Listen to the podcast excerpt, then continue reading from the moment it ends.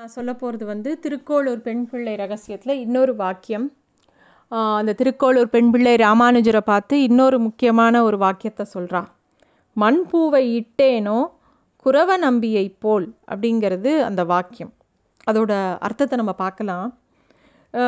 திருமலையில், அதாவது திருவேங்கடத்துக்கு பக்கத்தில் குரவப்புறம் அப்படின்னு ஒரு சின்ன ஊர் இருந்தது.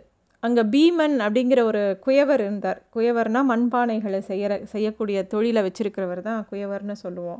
அவர் ரொம்ப மிகுந்த ஏழையானவர். ஆனால் மலையப்பன் மேலே அவருக்கு அபார பக்தி. அப்படி இருக்கிறவர் வந்து தினமும் என்ன பண்ணுவாராம், பெருமாளை நினச்சி சேவிச்சுட்டு தான் அவரோட வேலைகளை ஆரம்பிப்பாராம்.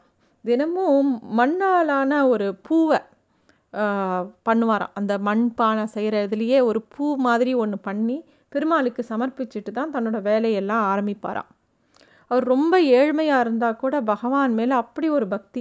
அவருக்கு தன்னலமே கிடையாது. ஒரு எப்பயுமே வந்து த ஒரு அகங்காரம் இல்லாமல், கோபம் இல்லாமல், பொறாமை இல்லாமல், எதுவுமே இல்லாமல் பகவான் மேலே மட்டும் பக்திங்கிற ஒரு குணத்தை மட்டுமே வச்சுட்டு இருந்தாராம். அந்த மாதிரி இருந்ததுனால அவருக்கு குறும்பருத்த நம்பி அப்படின்னு ஒரு பெயர் அவருக்கு ஏற்பட்டது. மலையப்பனோட பக்தர்களில் இந்த மாதிரி ரொம்ப எளிமையான மனிதர்களும் இருந்தா, மகாராஜாக்களும் இருந்தா. அதில் முக்கியமாக தொண்டமான் சக்கரவர்த்தி வந்து ரொம்ப மலையப்பன் மேலே பக்தி. அவர் வந்து தினமும் ஸ்வர்ணத்தால் ஆன பூவை வந்து பெருமாளுக்கு சமர்ப்பிப்பாராம். இப்படியே இவா ரெண்டு பேரும் இருந்தால், ஒரு சமயம் பெருமாளை போய் சேவிக்க போகிறான் அந்த ராஜா. பார்க்கும்போது பெருமாளோட பாதத்தில் அந்த மண் பூ மண்ணால் ஆன பூக்கள் நிறையா இருக்குது. ஆனால் இவன் பண்ணி கொடுத்த அந்த ஸ்வர்ணத்தால் ஆன பூலாம் கீழே கிடக்கு. பெருமாள் வந்து அந்த மண் மண்ணாலான பூவை தான் ஸ்வீகரிச்சுட்டுருக்கார். அதை தான் தான் ஏற்றுன்ட்ருக்கார். இவன் பண்ணியிருந்த அந்த ஸ்வர்ணத்தாலான பூவெல்லாம் கீழே கிடக்கு. அதை கே பார்த்த உடனே இவனுக்கு துக்கமாகிடுறது. என்னன்னு விசாரிக்கிறச்ச பெருமாள் சொல்கிறாலாம், அதாவது நம்ம ஸ்வர்ணத்தால் பூ பண்ணி பெருமாளுக்கு சாத்திருக்கோம் பாரு அப்படின்னு இவன் மனசில் ஒரு எண்ணம் தோன்றிருத்தான். அந்த அகங்காரம் வந்ததுனால பெருமாளுக்கு அது உகந்ததாக இல்லை. அதுவே ரொம்ப ஏழ்மையாக இருந்தாலும் பெருமாளுக்கு தானால் ஆனால் இந்த பூவை சமர்ப்பிக்கிறோன்னு மிகுந்த அன்போடு சமர்ப்பித்த அந்த பூ வந்து பெருமாளுக்கு ரொம்ப வசதியாக இருந்ததாம். அதை கேட்ட உடனே இந்த மன்னனுக்கு ரொம்ப வெட்கமாக எடுத்து வேகமாக போய் அந்த குயவரை போய் தேடி செஞ்சு தேடி போய் அவரை சேவித்து அவரோட சிறந்த நண்பனாக அவன் இருக்கான். இந்த ஒரு விஷயம் வந்து பெருமாள் வந்து பகவத்கீதையிலே சொல்லியிருக்கார். அதாவது பக்தியோட ஒரு இலையோ, ஒரு பூவோ, பழமோ எது சமர்ப்பித்தாலும், ஏன் தண்ணி, எறும் பக்தியோட ஒரு ஜலத்தை பெருமாளுக்கு சமர்ப்பிச்சா அதுதான் பெருமாளுக்கு ரொம்ப வசதியானது. அதுவே நம்ம நிறையா நகைகள் சாத்துறோம், நிறையா புஷ்பம் சாத்துறோன்னு ஒரு அகங்காரத்தோட சாத்தினோன்னா அது பெருமாளுக்கு அவ்வளோ உகந்தது இல்லையா. இது விஷயமா ரெண்டு முக்கியமான ஐதீகங்கள் இருக்குது அப்படின்னு சொல்கிறா. என்னென்னா ரெண்டு விஷயம் பார்க்கலாம். ஒன்று வந்து பராசர பட்டருடைய சீடரான நஞ்சியர் வந்து ஒரு தடவை கேட்குறார், பெருமாள் கீதையில் எந்த பூவை வேணாலும் கொடுக்கலாம் அப்படின்னு சொல்கிறார். ஆனால் அந்த கண்டக்காரி பூன்னு ஒரு பூ இருக்குது, அதை பெருமாளுக்கு சாத்தக்கூடாதுன்னு சொல்கிறா. அதாவது சாத்தக்கூடாதுன்னா அர்ப்பணிக்கக்கூடாதுன்னு சொல்கிறா. அது எப்படி அப்படின்னு சொல்லி பராசர பட்டரை பார்த்து கேள்வி கேட்குறார், ஒரு டவுட் கேட்குறார். பராசர பட்டர் சொல்கிறார் அதுக்கு விளக்கம். அது சரிதான், சில பூக்களை சாத்தக்கூடாதுன்னு நம்ம சொல்லுவோம். எல்லாமே பெருமாள் படைச்சது தானே, ஏன் சாத்தக்கூடாது, ஏன் இது கூடாது அப்படின்னு சொல்கிறா. அப்படிங்கும்போது அதுக்கு அவர் வந்து ஒரு விசேஷமான ஒரு அர்த்தம் சொல்கிறாராம். கண்டக்காரி பூங்கிறது அந்த செடியில் வந்து நிறைய முட்கள் இருக்கும். அந்த பூவை பறிக்கும்போது அந்த பக்தனுடைய கையில் வந்து அந்த முள் குத்தி ரத்தம் வரத்துக்கு நிறையா நிறைய வாய்ப்பு இருக்குது.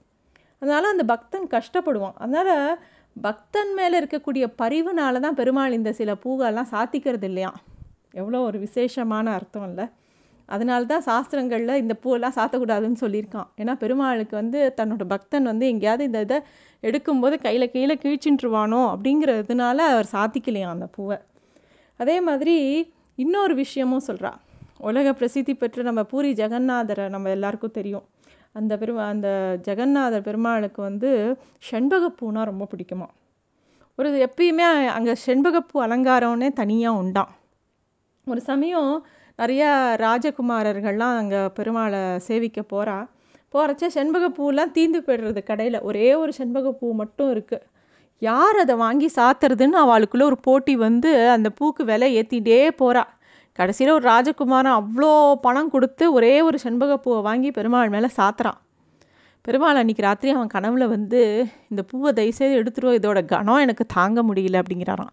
அதாவது அந்த பக்தியோட கணத்தை பெருமாளாலேயே தாங்க முடியலையாம். அந்த மாதிரி ஒரு ரொம்ப சுவாரஸ்யமான கதை உண்டு. கண்ணன் கூட கீதையில் இலையை சமர்ப்பிச்சுத்தா போதும் அப்படின்னு சொல்கிறது வந்து துளசியை தான் சொல்கிறார். அதே மாதிரி ராமானுஜர் வந்து திருமலையில் இருக்கிற பெருமாளுக்கு புஷ்ப கைங்கரியம் பண்ணுறதுக்காக தன்னோட சிஷ்யரான அனந்தாழ்வான திருமலையில் தனியாக ஒரு நந்தவனை அமைச்சு பெருமாளுக்கு புஷ்ப கைங்கரியம் பண்ண சொல்கிறார். அந்த பகவத்கீதையில் சொன்ன மாதிரி புஷ்பம் அதே மாதிரி ஒரு நீ தண்ணீரை கூட சமர்ப்பிக்கலாம் அப்படிங்கிற வார்த்தைக்காக ஆளவந்தார் வந்து தன்னோட சிஷ்யரான திருமலை நம்பிகளை வந்து அங்கே தீர்த்த கைங்கரியம் பண்ண சொல்கிறார். அவர் வந்து என்ன பண்ணுவாராம், தினமும் பாப நாசினிங்கிற இடத்துலேருந்து ஜலத்தை எடுத்துட்டு பெருமாளுக்காக எடுத்துன்னு வருவாராம். ஒரு சமயம் பெருமாளுக்கு அவரை சோதிக்கணும்னு தோணி போயிடுத்து திருவேங்கடமுடையானுக்கு. அவர் என்ன பண்ணுறார், ஒரு வேடன் மாதிரி வேஷம் போட்டுண்டு இவர் தண்ணி ஜலம் எடுத்துன்னு வர்றார். இவர்கிட்ட வந்து எனக்கு ரொம்ப தாகமாக இருக்குது, எனக்கு உடனே ஜலம் தாங்கன்னு கேட்குறார். அவர் வந்து இல்லை இல்லை இது வந்து நான் மலையப்பனுக்காக எடுத்துன்னு போகிறேன்ப்பா, இதை உனக்கு கொடுக்க முடியாது அப்படிங்கிறார். இல்லை பரவாயில்ல எனக்கு கொடுங்கோ, எனக்கு ரொம்ப தாகமாக இருக்குது அப்படின்னு கேட்குறார். அவர் வந்து தப்பாக நினச்சிக்காதப்பா, இது பகவானுக்காக எடுத்துன்னு போகிறேன், நீ என்னை சிரமப்படுத்தாத அப்படிங்கிறார். அவர் இப்படியே சொல்லிகிட்டே இருக்கார். ஆனால் அவர் கேட்காம அந்த வேடன் வந்து அந்த ஜலத்தை எடுத்து கம்ப்ளீட்டாக குடிச்சுடுறார். குடித்த உடனே இவருக்கு என்ன பண்ணுறதுன்னு தெரியல, கொஞ்சம் வருத்தப்படுறார். அப்புறம் சரி திருப்பியும் போய் அங்கே போய் பாபநாசினிலேயே போய் தண்ணி எடுத்துன்னு வரலான்னு கிளம்புறார். அப்போ வந்து வேடன் சொல்கிறான்னு, திருப்பியும் நீங்கள் அவ்வளோ தூரம் நடக்க வேண்டாம், இங்கேருந்தே உங்களுக்கு நான் இந்த பாறையிலேருந்தே ஜலம் தரேன் அப்படின்னு சொல்லி தன்னோட அம்புனால் ஒரு பாறையை கீறாராம். அதுலேருந்து ஜலம் வருதான். அந்த வேடன் மறைஞ்சு போயிடுறாராம். அங்கேயே பெருமாள் காட்சி கொடுக்குறார் அவருக்கு. அந்த இடம்தான் இப்போ வந்து இப்போயும் நம்ம போய் சே சேவிக்கிற ஆகாச கங்கைங்கிற சொல்கிறா இல்லையா திருப்பதியில், அந்த இடம்தான் அந்த பெருமாள் பண்ணின விஷயம். அங்கே அங்கே தான் அவர் வந்து காட்சி கொடுத்தார். அங்கே தான் அந்த பாறையை கீறி ஜலம் கொண்டு வந்தார். இப்பயும் போனால் சேவிக்கலாம்.